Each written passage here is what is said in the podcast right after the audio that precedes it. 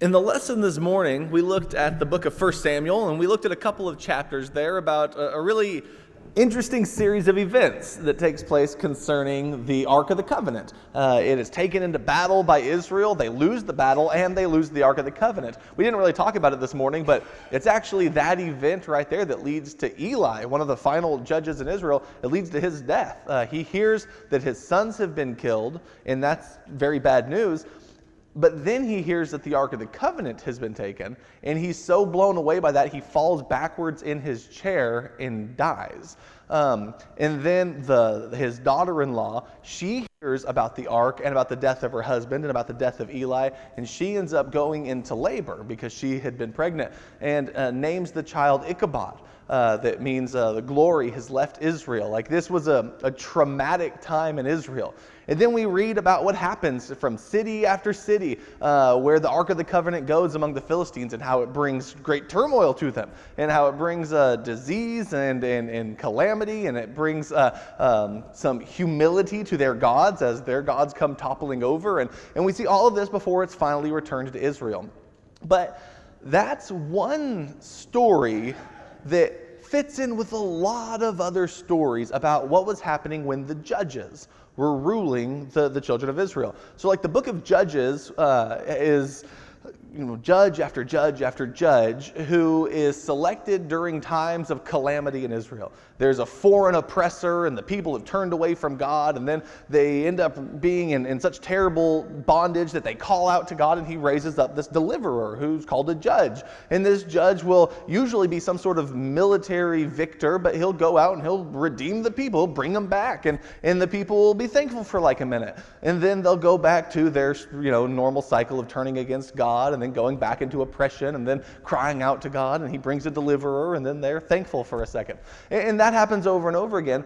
Well, when the book of 1 Samuel starts, we're still in that cycle. Uh, and Eli is going to be the judge of the book of 1 Samuel, and then Samuel will be a judge. And after this event with the ark, it's right after that. Once you get to chapter 8, the children of Israel are ready to be done with this cycle. They're ready to be done with having uh, judges ruling over them. They look at the nations around them and they see that there is peace and prosperity. There probably isn't actually that much peace and prosperity, but sometimes you can, when you want something bad enough, you begin to see only the good in the world around you. And you think, man, if we were more like that, if we were more like them, if we could just copy that right there. And they probably did so with, in some ways, good intentions. But what they decide to do is they call out that, look, Samuel, sons are kind of rotten and they're going to be bad judges, so we don't want them to be judges. Look at all the nations around us. Look at the ones that are prospering and having success. They have kings. Why don't we get a king for ourselves? And Samuel's not thrilled with this, as he shouldn't be. In fact, he uh, goes to God about it, and God's not thrilled with it. But God reminds Samuel that by choosing a king for themselves, they're not rejecting Samuel as their leader, they're actually rejecting God. Because while they looked at their situation as though they had no king, but everyone else did, the reality is they actually did have a king. They had a king who had delivered them from Egyptian bondage. They had a king who had freed them from oppressors over and over and over again. They had a king who was a wise and brilliant and loving lawgiver. They had a king who ruled above the cherubim of the Ark of the Covenant. That was the, the image of his throne, and that's where he sat enthroned. Now, it was an invisible throne, and their king they couldn't see with their eyes, but they had a very real king who they were supposed to honor and who they were supposed to, to follow and to trust. And they decided we're tired of the invisible king. We want a visible king. We want a king of flesh and blood who we can see. We want a king who's a lot like us. And we want a king who's like these other kings that we see around us. And as God often does, God lets us get our way. Um, even when we have bad ideas, He may warn us against those bad ideas, but He lets us, he lets us act upon them. And Israel does this. And if you know the story of Israel from that point forward, um, very few bright spots until the northern Israel is uh, going to be wiped out by Assyria. Southern Judah is going to be taken into exile for 70 years in Babylon. They're going to come back home and they're not going to have a king anymore. Uh, and not only that, but prior to that, there's civil war over who gets to be king, and there's all kinds of problems that emerge in Israel.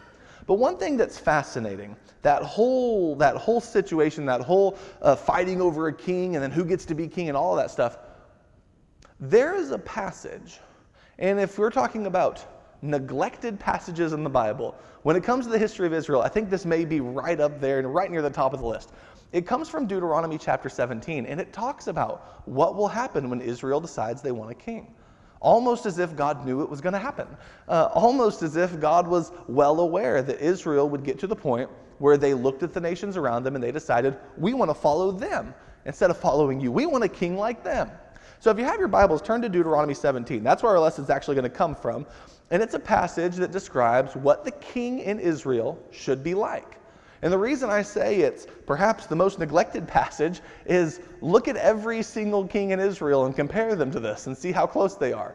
What you'll see is it doesn't happen uh, very much. You know, it doesn't really happen much at all. Uh, at least in, in some of these ways, they tend to fall short because just about every king has something in common. They don't want to listen to this passage. Uh, just about every king and human ruler wants to go against some of the ideas that are brought about in this passage. And so in Deuteronomy 17, we're going to look at what the ideal king in Israel looks like. This is what they're supposed to be. Deuteronomy chapter 17 and verse 14.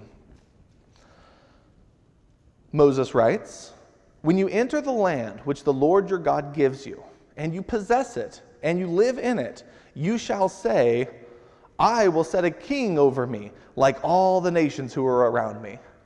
Well, that's like almost exactly what they said in 1 Samuel chapter 8. Hey, let us have a king over us, like all the nations around us. They're being told that's what you're going to say. You're going to one day wish for a king and say, let's set a king over ourselves.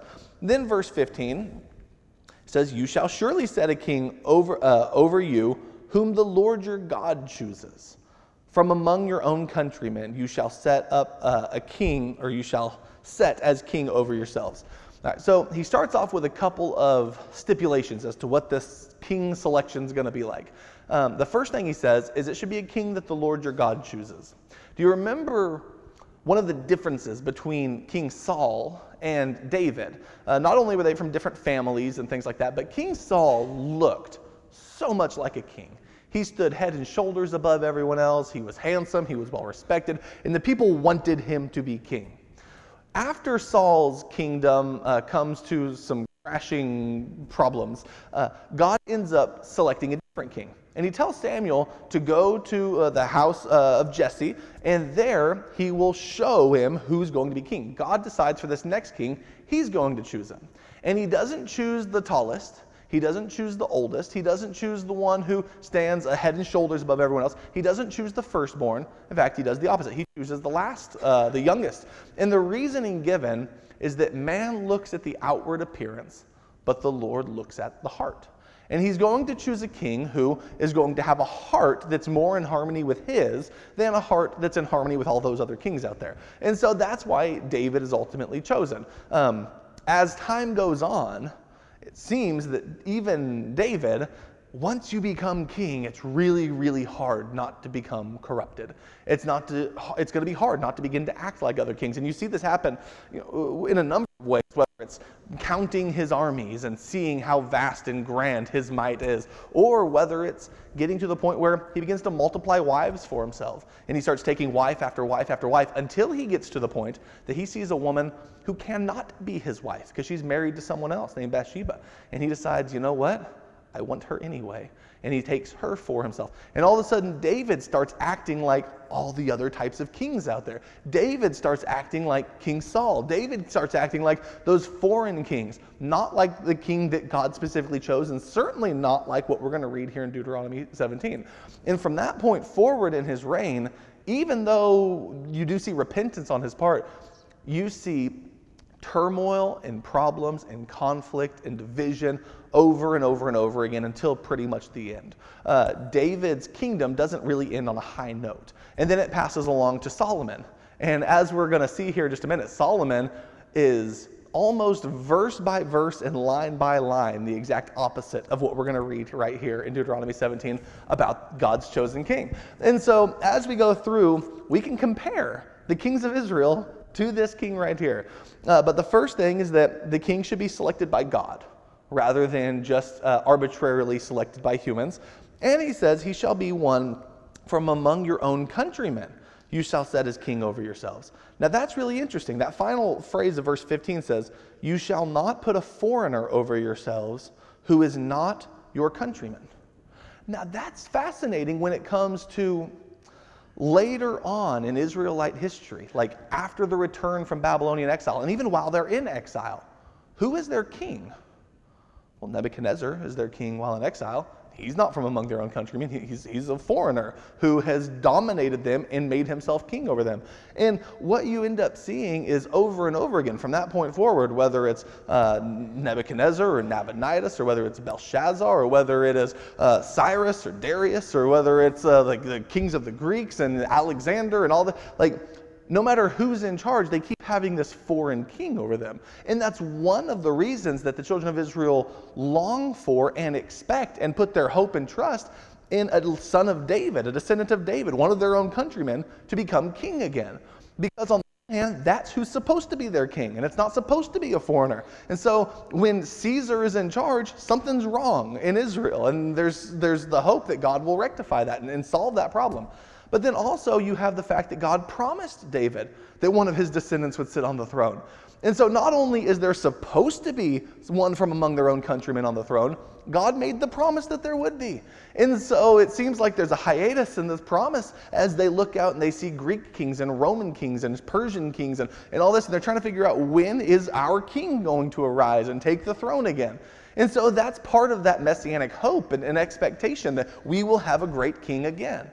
But what's fascinating is even in that hope and expectation, their picture of what that king's going to look like, it often looks like David. It often looks like the opposite of what we're about to read right here in Deuteronomy 17. So let's read the next verse, verse 16. These are some of the things that this king should not do. Moreover, he shall not multiply horses for himself nor shall he cause the people to return to Egypt to multiply horses, since the Lord has said to you, You shall never again return that way.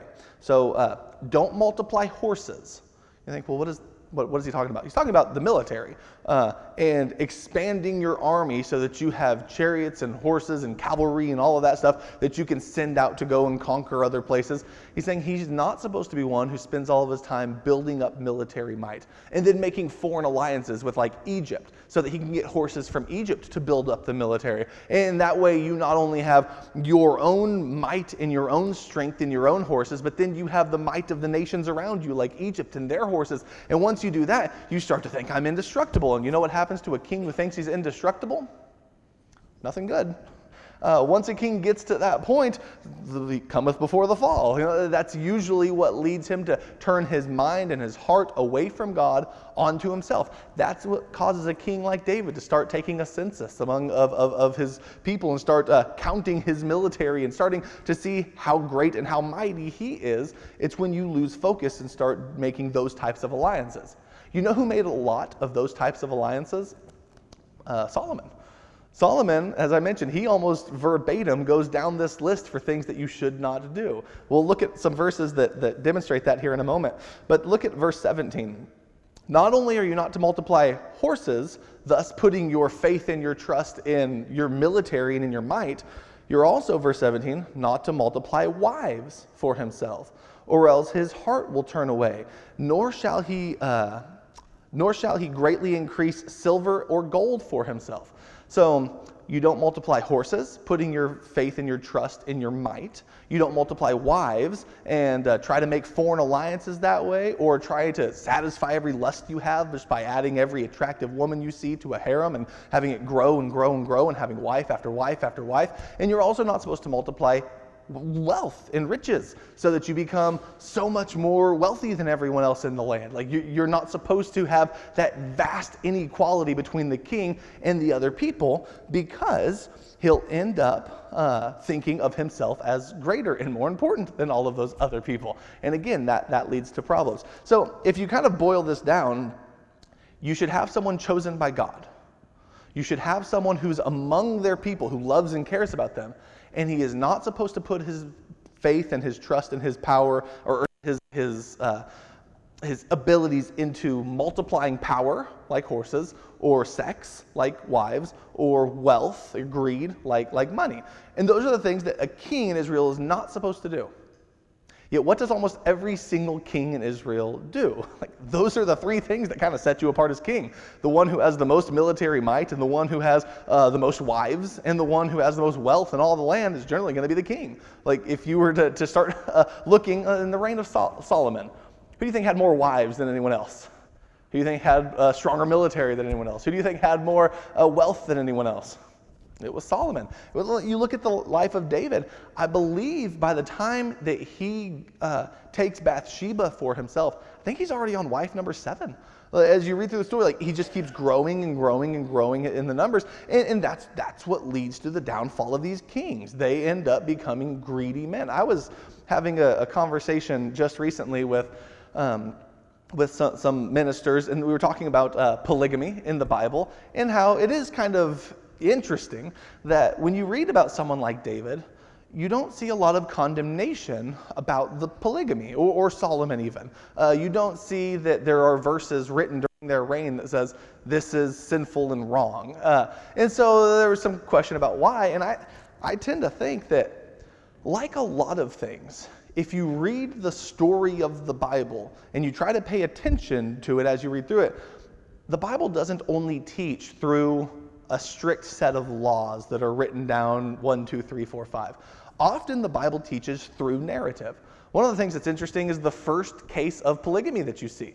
It's way back in the early chapters of Genesis. You have a guy named Lamech, and he ends up taking two wives for himself. And he's the first person you see do that. And then, not only that, he ends up uh, being insulted and cursed by a man and by a boy. And so he strikes one and kills the other. And he ends up saying, Look, if you think Cain was bad, if you think Cain will be avenged if you go after him, me 70 fold. I am that much more powerful. I am that much. And all of a sudden, the first case of polygamy you see is someone who's violent, ruthless, and starts collecting wives for himself. He's someone who's trying to be like this type of bad king. He's trying to rise in, in power and in might and in glory, and he thinks he's incredible for doing so.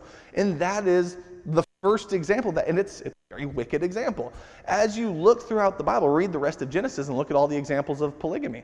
It's like no one's happy when that's happening. You think Rachel and Leah love that setup? Uh, read what they name their children. It's like Leah is, Rachel's the loved wife, but Leah's the one who's able to have children. So with every child she has, the name is some sort of competition with her sister over the issue. And then when she can't have children anymore, and, and Rachel says, Well, here, here's my handmaid. That way I can kind of compete with Leah. And then Leah's like, Well, here's my handmaid. And all of a sudden, you start having these, this, man who's having children with these four different women, and that's not at all what God wanted, and none of the women are happy about that. Look at Abraham with Hagar. That didn't work out very well. So anytime you see polygamy start to enter the picture, it actually causes quite a few problems. It actually leads to resentment and, and anger and hurt feelings, and it leads to, to competition and, and all of those things. Uh, look at how the book of First Samuel begins. It's with a man with multiple wives, and, and one of them can bear children, and the other one can't, and the one who can't is heartbroken over it.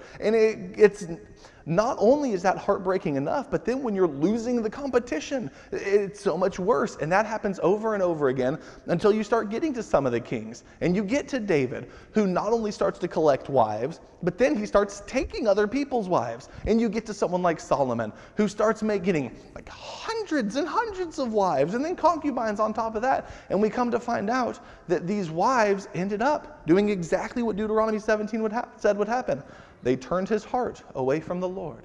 Let's look at a couple of passages about King Solomon, keeping horses, wives, and wealth in mind. Uh, the three things that you're not supposed to multiply and accumulate as you become king. Look at uh, 1 Samuel chapter 3 and verse 1. Sorry, not 1 Samuel, 1 Kings. 1 Kings chapter 3 and verse 1. This one's kind of interesting because uh, specifically Deuteronomy 17 mentions not uh, getting horses from Egypt and not making these foreign alliances, not having the people go back to Egypt. You have wives, horses, and Egypt all mentioned together. And one of the early things you see King Solomon do in 1 Kings chapter 3 and verse 1, it says, Then Solomon formed a marriage alliance with Pharaoh, king of Egypt. Like, of all the people who Israel, with their history, should not be making alliances with, it's Pharaoh in Egypt. And yet, that's who he's going to put his trust in through marriage and taking Pharaoh's daughter to be a wife. And so he took Pharaoh's daughter and brought her to the city of David until he had finished building his own house and the house of the Lord and the wall around Jerusalem. That right there is an early signpost that things are going to start getting, uh, getting worse and things are going to start unraveling for him he starts taking an Egyptian wife for himself. Uh, he will compound this as the story goes on. Look at uh, 1 Kings chapter 11. And this is where you'll see even more of what happens with his wives. In 1 Kings chapter 11, verse 1.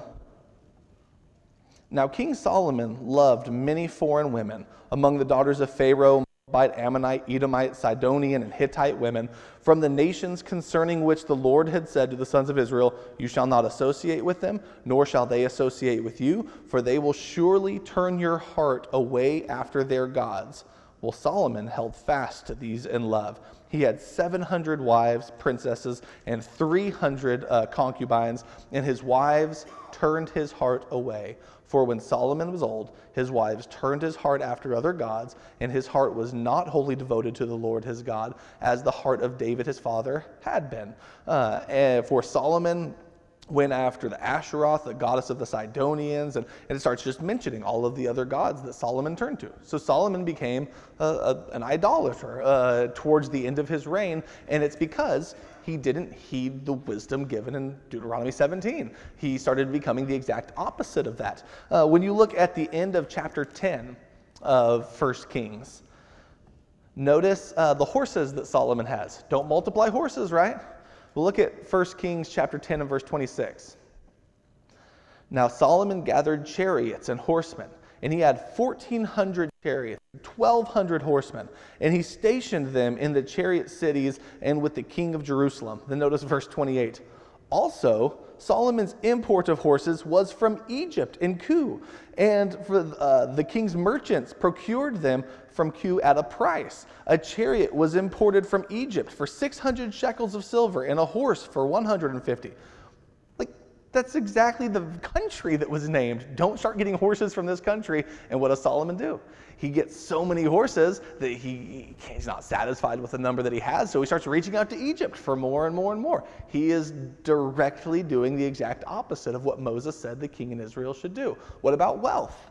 Well, look at uh, verse 27 of, uh, of 1 Kings 10. King Solomon the king made silver as common as stone in Jerusalem, and he made cedars as plentiful as sycamore trees that are in the lowland. Uh, he, makes, he makes silver so abundant that it's just as common as a stone. You look at verse 14 of chapter 10.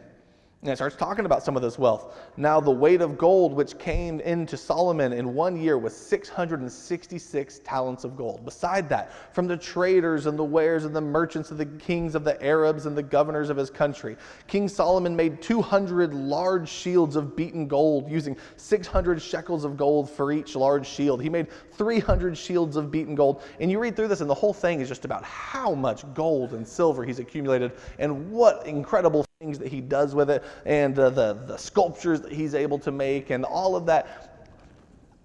I have to think that that story is being intentionally structured to let you know he's accumulated horses.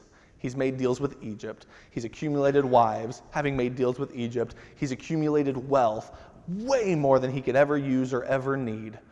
He has become the exact opposite of what God's chosen king is supposed to be. And look what happens to his heart. It leads you right into chapter 11, which describes all of the ways in which he turned away from the Lord. Um, Deuteronomy 17 is trying to instill within Israel a picture of what the king ought to be. And just about every king says, I'd rather be like the kings of the nations around me. You know what happens after Solomon's reign? Well, if you see that as your king, and you realize, hey, I have the chance to have all the wives in the world and all the horses in the world and all the gold and silver in the world, you're going to have a lot of people fighting for that position.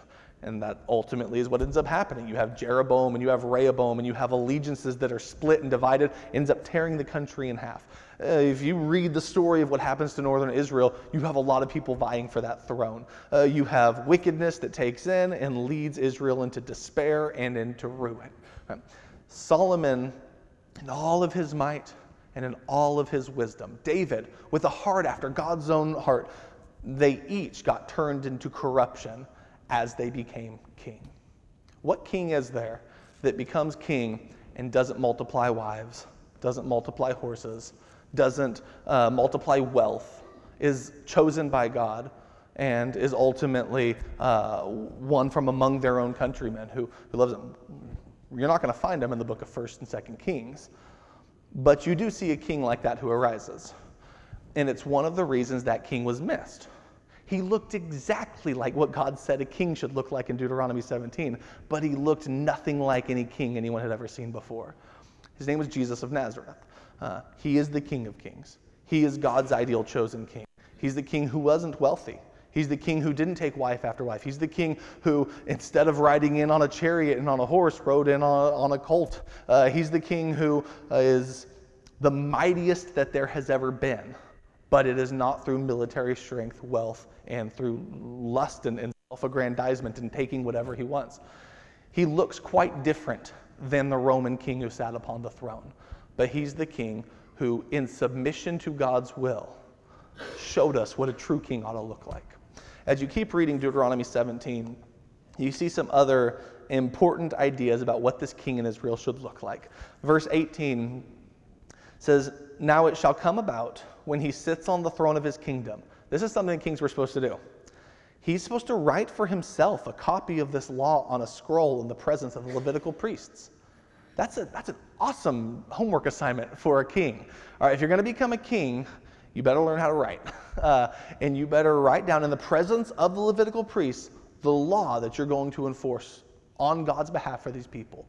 There's a reason why it's difficult to be a king in Israel because you don't really have a job that much. Like when you look at what the rulers in Israel were supposed to be, there was a place for uh, the priests to fit in. They had a job specifically for them, they had a place they fit in well. Prophets, they had a job, they had a place that they fit in in the, so, in the structure of, of the government. When it came to the king, there was already a king. It was God. And he was the one who gave them the law, and he was the one who uh, freed them from their enemies. When it came to Israel having a king, it's like you have a human guy who's supposed to be, in some sense, taking God's job, but they're not supposed to treat him as God. They're still supposed to obey God. And so what does he do? Does he make up new laws? Well, he's not really supposed to do that because the law was already given by God. Is he like what, what is his role? Well, his role ends up being okay, do God's will and show other people how to do it. You know, like be, be a wise figure who leads people closer to God, the true king. And if you begin to think that you're the true king, then you lose your only job, your only true vocation as king of Israel, because you've usurped the kingdom from the one who's truly supposed to be ruling it. And so, what this rule is supposed to say is it's reminding the king, you do, are not the one who's in charge here. You're going to write the law, but you're not writing your own laws. You're writing God's laws. And if you start getting them wrong, those priests are going to be there to slap your hand and say, No, write it right. You don't get to be in charge here. God is in charge, and you are submissive to Him. And so then, verse 19 this law that he writes down, it shall be with him, and he shall read of it all the days of his life, that he may learn to fear the Lord his God by carefully observing all the words of this law and all of its statutes. He is not free to do as he wants to do. He is supposed to be submissive and subject to the kingdom to, to the will of God, which, by the way, Jesus often speaks in those ways. That he does not do what his ever his own will is, but he submits himself to the very will of God. Why, you know, if Jesus is God, why does he speak that way? Think one reason Jesus speaks that way is to demonstrate what a true King of Kings is ultimately supposed to be. He's showing us what a true king is. He is submissive even to the will of God, even though he himself is God, even though he himself is eternal and all things were made through him. And without him, nothing was made that was made. he still is subject to the will of God. And in the Garden of Gethsemane, as he prepares for his crucifixion, and you actually see a divergence where Jesus is desiring something for himself that would avoid the cross. He ends that prayer by saying, But not my will, thine be done. That should be the mantra of any king.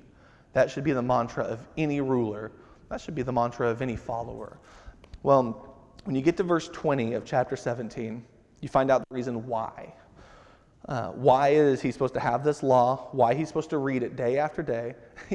this, this command was so ignored that when they're doing a temple reconstruction project in the days of, of Josiah, many, many years later, he finds a copy of the law. They're like, What's that? I don't know. Bring it to a prophetess. Like, the kings clearly were not doing this by that time. When Josiah sings it, or sees it, it ends up you know, changing everything for him, and he has a lot of reforms that his sons don't continue in.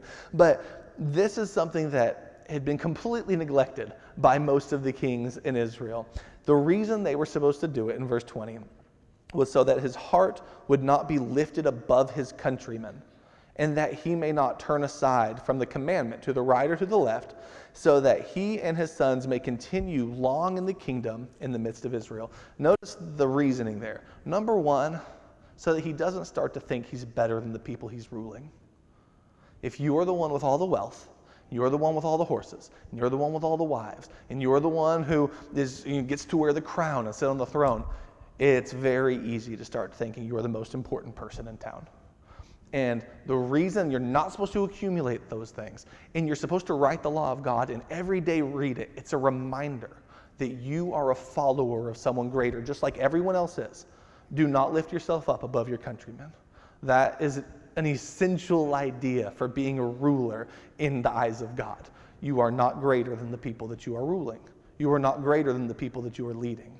But then the second reason, so that he would not turn aside from God's commandment.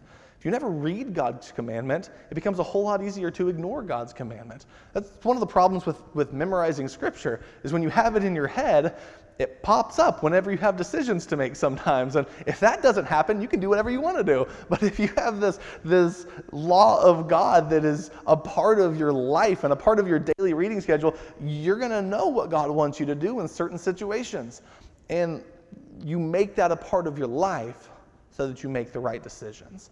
The king does not have the authority to make his own decisions, he has to make God's decisions. And so that's all part of that process.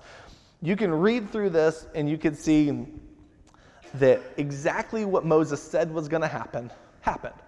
They entered the land, the people wanted a king, God gave them a king. The exact type of king that Moses told them to have they rejected, and they did not do that. They chose kings who acted like every other king out there, and it led to confusion, it led to turmoil, it led to exile, and it led to death. But there is one from Nazareth who accumulated no wealth, no horses, no wives. He's one who lived in submission to the will of God his entire life. He's one whose crown was made of thorns and whose throne was a cross. But he's one who took on the will of God into himself and he suffered the brunt of the wrath of men. But through that, God made him the ultimate victor through the resurrection, and he's the one that we follow today. Um, a lot can be said about the kings of Israel and the kings in the world today. You can, you know, by king, I'm using that term loosely. You, the, the rulers of, of nations and the rulers of men. How many of them follow this pattern right here, and how many of them do things their own way? As Christians who are part of the kingdom of God, we have our own king.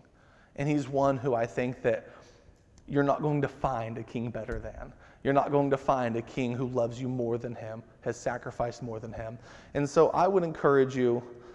There are a lot of kings that are going to fight for your loyalty throughout your life. There are a lot of kings who are going to vie for your allegiance and who are going to try to, to get you to care more about their initiatives and their agendas than anything else. Remember who your true king is and remember who the true king of the kingdom of God is and what he lives like and, and what he does.